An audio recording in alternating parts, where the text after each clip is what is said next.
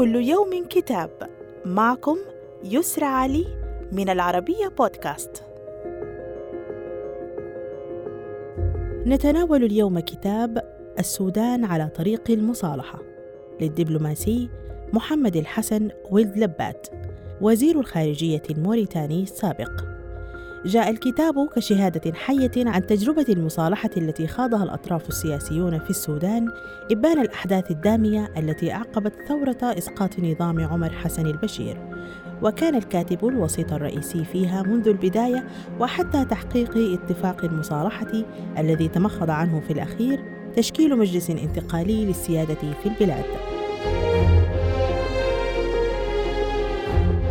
ومنذ الصفحات الأولى لهذا الكتاب تبرز كلمات الإهداء المختصرة والمؤثرة إلى أرواح الضحايا ممن فقدوا حياتهم في مسيرة سلمية على طريق المصالحة والسلام.